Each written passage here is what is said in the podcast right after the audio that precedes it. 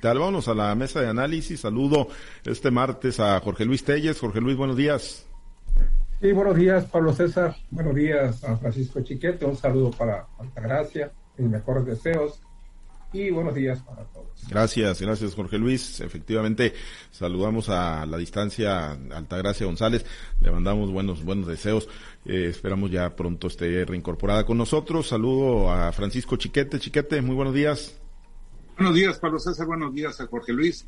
Saludos a Altagracia y saludos a todas las personas que nos acompañan. Gracias. Pues vamos al tema, eh, Jorge Luis pues, pues eh, quienes pensábamos que ya nos estábamos deshaciendo de, del COVID-19, pues se aferra eh, con casos activos y un crecimiento, pues digo, obviamente no, no al nivel, ¿no? De lo que fue la cuarta ola, la tercera, la segunda en cuanto a cantidad, pero sí la proporción de una semana a otra, pues se ha ido disparando y de la semana anterior, o sea, del lunes antepasado a ayer lunes, en el último reporte que emitieron las autoridades de salud, pues hay un crecimiento de más del 100% en cuanto a casos activos, Jorge Luis, de haber estado en 365, ayer ya se reportaron 734 y en el caso de la capital, ahí en Culiacán, de tener 222 se pasó a 460. Jorge Luis, ayer reconocido el incremento por parte de la Secretaría de Salud y que se está reflejando ya en el cierre de algunos planteles educativos, Jorge Luis, que se están regresando a la modalidad virtual.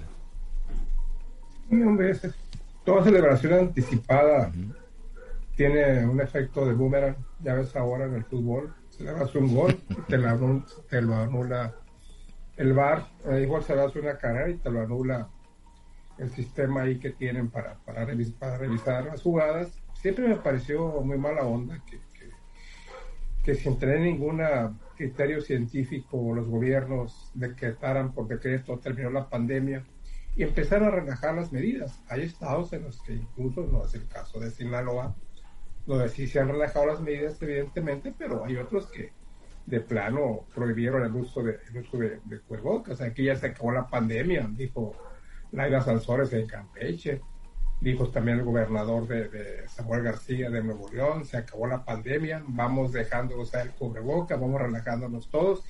Ahí están las consecuencias. Eh, se veía venir, hombre, en Estados Unidos se ve el mismo problema, el mismo problema de, de están brotando los casos de, de COVID por diferentes partes del mundo, aunque la información de Estados Unidos no, fluye, no fluye como debería de ser, porque realmente no conocemos la magnitud, sabemos, sabemos que, hay un rebrote, en Europa un rebrote, primeramente se manejó con mucha discusión, en las últimas semanas ha habido silencio absoluto en cuanto al número de casos, y no tiene objeto que la estrategia del gobierno mexicano sea ocultar las cosas yo estuve tratando de, buscar la información. Quizás el día de hoy es conferencia del tema salud allá en el Salón Tesorería del Palacio Nacional. Se ha conocido una cifra, pero me extraña que los noticieros principales del país ni tan siquiera han tomado la nota de, cuántos casos había de COVID a nivel nacional, que es un referente para saber qué es lo que está pasando aquí, aquí en Culiacán. Ayer el gobernador Chamoya, pues, eh, no es que haya minimizado el problema, pero tampoco creo que lo tomó en su real dimensión, dice no nos alarmemos.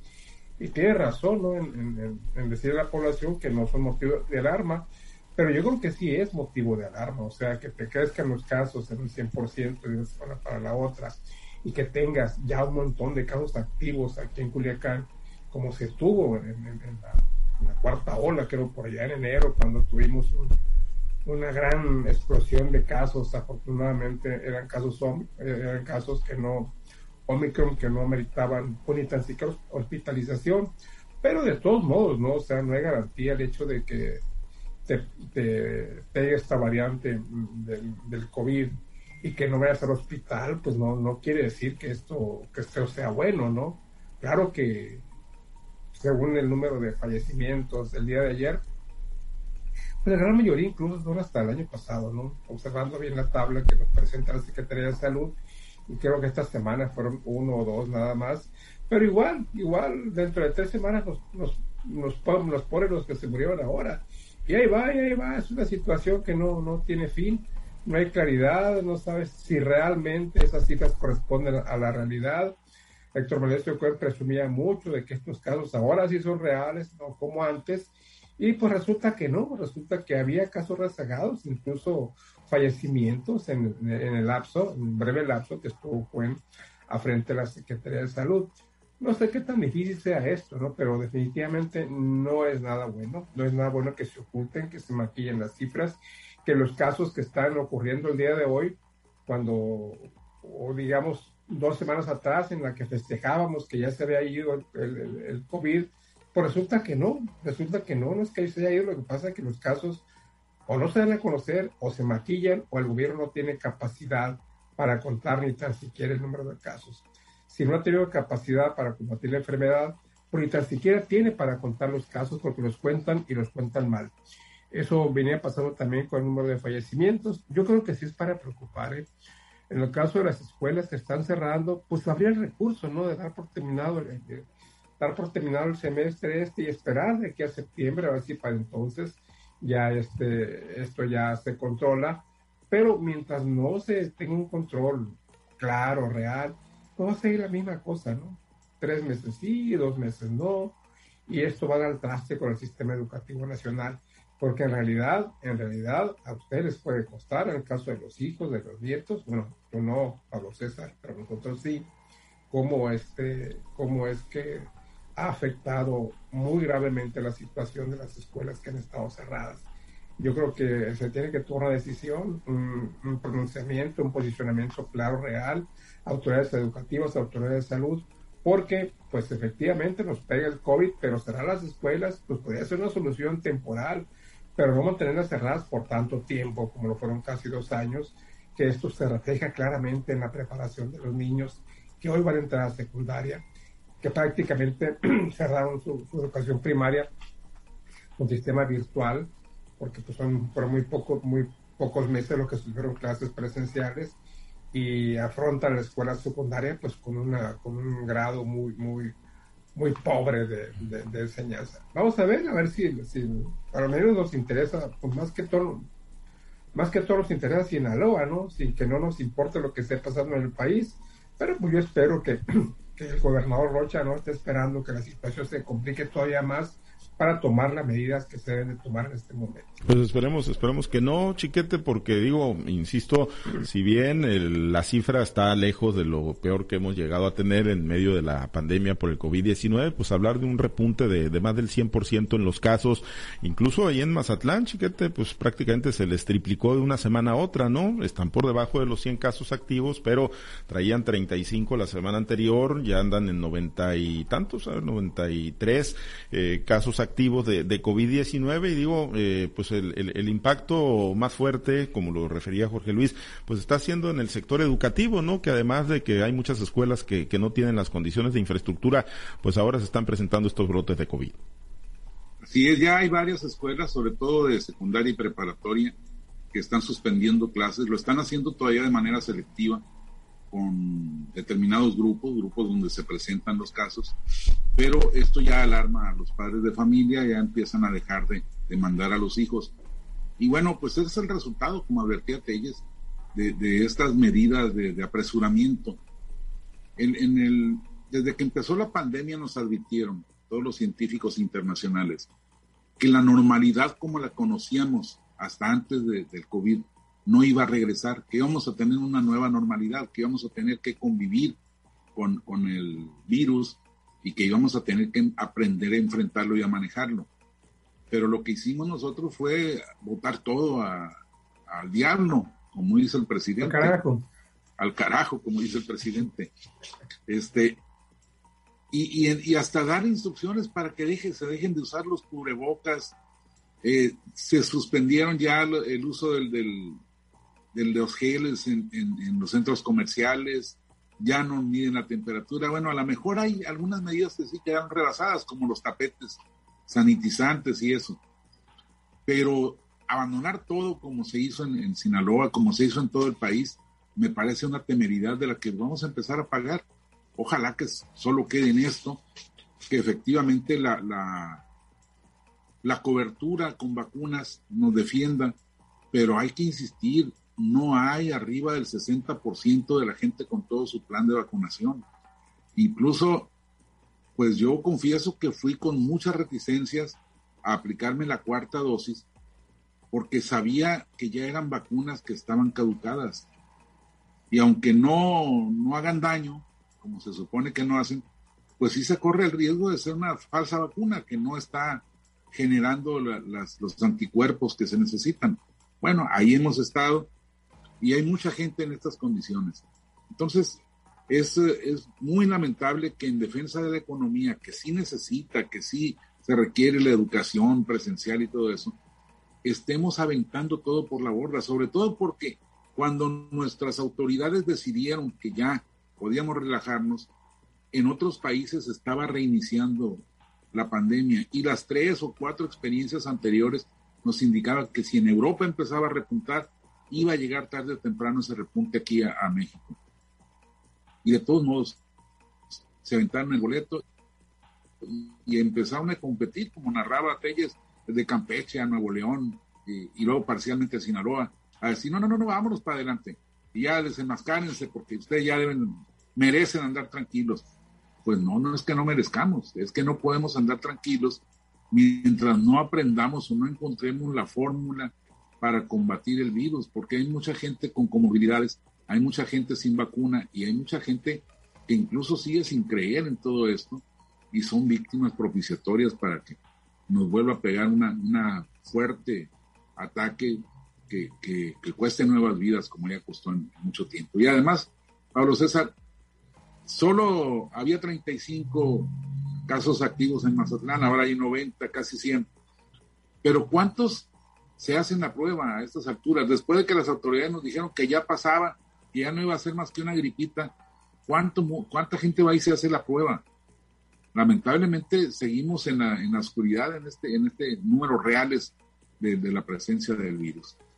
E, efectivamente, ese, es un eh, tema muy real, Jorge Luis, lo que apunta Chiquete, ¿no? La gente, pues digo, aprovechando de alguna manera que, que ya no es tan fuerte quizá el, impacto, que ya no es tan fuerte, ya no son tan fuertes eh, los síntomas derivados de, las vacunas, quienes sí van ahí con, con su esquema completo, pues eh, ya no se hacen las pruebas, ¿no? Pero bueno, pues por ahí el virus agarra a alguien con comorbilidades, por ahí agarra a alguien que no se ha vacunado y, bueno, pues termina siendo parte de las lamentables estadísticas, de las fatales estadísticas, ¿no? Es, es un tema real, no ha desaparecido Jorge Luis y pues no, no aprendimos nada entonces, Jorge Luis, de las eh, olas previas que han azotado al mundo.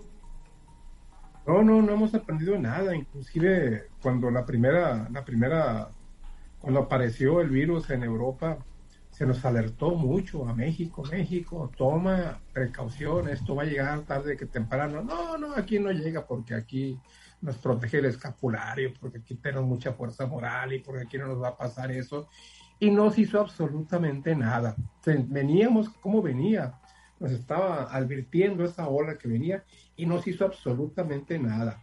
Esperamos a que llegara para tomar algunas medidas ridículas, como el que aquí no hace falta que se use, que se use cubrebocas, y hasta la fecha, ¿eh? hasta la fecha, el doctor Muerte defiende que cubrebocas no, porque no, no, no, no, no tiene por qué usarse, a diferencia de los criterios universalmente aceptados en cuanto, en cuanto al uso de cubrebocas. Me llama la atención lo que dice Chiquete porque tiene mucha razón. Yo, este, incluso amigos médicos míos que han tenido el contagio, en, su casa en últimas fechas, me dice, no, ya ni la prueba nos hicimos, esto duramos todos cinco días aislados, una gripita, la tomamos como tal y ya, ya estamos otra vez en acción. Nadie les dijo, ya váyanse a trabajar, váyanse a la escuela, ya no contagia. No, cada quien está tomando su decisión a cómo se siente. Igual hay que recordar que muchos casos son asintomáticos y el asintomático es el que más se puede contagiar. ¿Por qué? Porque aparentemente no tiene nada resulta que existe el virus y resulta que al rato es un contagio de la fregada. Vamos a esperar que de los males, el menor, que efectivamente esta nueva ola que viene, pues sea como fue el Omicron, ¿no? Afortunadamente que fue muy, muy escandalosa, pero realmente no lo fue tanto, ¿no? No, no, no, no pasó, no hubo gran cosa, no hubo muchos decesos, y eso, eso nos costa. Pero fíjense cómo, cómo se empieza a notar, ¿no? De repente del silencio de repente te empieza a platicar, no, los vecinos, los compañeros, amigos, no, pues que fulano tiene COVID, no, pues que sultano tiene COVID. Y pues, ¿cómo? Pues que no se ha ido ya. Igualmente en las escuelas se suspendió uh, se suspendieron las clases en tal escuela porque hay un brote de COVID. Entonces hasta te hombre, pues que no decían que esto ya no existía, pues que ya se había ido y te molesta y te indigna y también te deprime, por supuesto, porque crees tú que es una situación ya superada y resulta que no. Y podíamos superarla bien si nos hablaran, si nos dijeran, señores, esto es así, esto así vamos a vivir toda la vida, pero hay que seguir tomando medidas, no relajamiento total. Y ahí están los estadios, los estadios de fútbol, hombre, sin ninguna restricción, llenos al 100%, independientemente de que pierde la América, mala referencia, pero pues ahí están los estadios completamente llenos. Y para la próxima temporada de la Liga del Pacífico, pues ya se dijo, ¿no? Apertura al 100%, porque esto ya se acabó. Bueno, pues no, nomás la del América le gustó para hacer la referencia a Jorge Luis Telles, se me pudo haber hecho. Digo, es el único que llena, es el único que llena estadios, es que es el único que llena estadios, pues por eso, pues tampoco es que haya mucho donde echar mano, ¿no? Pues siempre hay que irse con el que más taquilla, con el equipo más taquillero y el mejor equipo de, de, México. Por eso, por eso le aguantamos la, la, referencia a Jorge Luis. Todos queremos todos, pero vénganse al estadio. Contáguense todos, pero vénganse. Bueno, ganar o perder, chiquete, pero lo quieren ver. más, ódiame más y contágiame más. No le hace, no le hace. Siendo la América se vale también, así como los árbitros también a los inspectores de salud, también en la te bolsa. agradezco que sigas fiel en esa, en, en esa fe que tienes del América. Ya, ya tiraremos la sal. Irradiándose esa mala suerte. Bueno, oye, chiquete, nada más en los minutos previos, pues eh, tenemos que acostumbrar, digo, invariablemente tenemos que, que avanzar hacia la ruta de, de, de, de acostumbrarnos, ¿no? Digo, de, acostumbrarnos a convivir con, con el COVID-19, ¿no? Como ha sido con otros padecimientos, eh, a través de, la vacunación, eh, pues yo no sé, refuerzos eh, permanentes y, y los protocolos y las medidas, ¿no? En el caso de la influenza, pues ahí las fuimos abandonando, también se nos hizo mucho énfasis. Y, en el caso del COVID, pues tendremos invariablemente, chiquete, que, que, acostumbrarnos, ¿no? A que llegó para quedarse. Sí, fíjate que en los meses anteriores los laboratorios anunciaban mucho la búsqueda de medicamentos que pudieran combatir, ya no solo prevenir a través de las vacunas, sino combatir los efectos de, de la enfermedad, de la presencia del virus. Y todo esto ya no se maneja. Yo no sé si ya abandonaron la búsqueda, si ya renunciaron o ya no vieron en los laboratorios que se fuese un buen negocio. El caso es que lo que parecían algunas eh, iniciativas prometedoras, pues ya están en el olvido y eso sí hubiera permitido que volviéramos a una normalidad muy cercana a la anterior. Porque bueno, no es lo mismo que te contagias del COVID, te dan una medicina que lo combate de manera efectiva dos, tres días y se acabó. No es lo mismo que estar esperando a ver cómo te reaccionas, si todavía tu vacuna genera los efectos, los anticuerpos suficientes, si tu organismo reacciona, si tu sistema inmunológico está en buenas condiciones.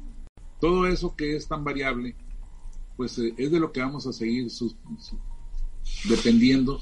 Y entonces, pues ojalá que, se retome los, los, laboratorios esta, esta búsqueda, porque pues no, no podremos este, vivir tranquilos mientras existan estas condiciones de incertidumbre que afectan a toda la población, no solamente a los adultos, a los mayores o, a, los menores. Y por cierto, en México todavía estamos con, ese, con esa deuda de que no hemos sido capaces de, vacunar a nuestros niños. Y, y, mientras tanto, pues está el anuncio de que iba a venir la vacuna Abdalá de los cubanos, ahora ya se dice que no es cierto. Este, se habla de que a lo mejor con la, el propio gobernador habló de, de, la Pfizer, pero no hay una iniciativa nacional sobre eso. Y entonces seguimos con los niños sin vacunar y por eso es tan riesgoso que se presenten estos virus en las escuelas. Muy bien, bueno, pues esperemos, esperemos que no se generalice la suspensión de clases, que se cumpla, como lo decía el secretario de Salud, con los eh, protocolos internos, digo, ante el brote que, que ciertamente ahí está muy claro, reflejado en las estadísticas de una semana a otra, duplicándose los casos activos en el estado de Sinaloa. Nos despedimos, nos vamos, Jorge Luis, muchas gracias, excelente día. Pues fíjate que sería muy buena oportunidad ahora en el periodo vacacional de de, verano, el periodo largo de vacaciones, para que se aplicara la vacuna a los niños, de tal suerte que entrando el próximo semestre hubiera un elemento más para pensar que van a terminar su, ciclo escolar y que van a seguir adelante con su, con su educación, porque la verdad, esto del sistema de educación a distancia, simple y sencillamente se fue al carajo. Pues sí, sí, lamentablemente esa es una realidad. Chiquete, nos despedimos, muchas gracias. Estuvo muy López Obradorista ellos hoy. los cretinos y los carajos del presidente. Bueno, gracias Chiquete. Buen día, saludos a todos. Gracias a los compañeros operadores.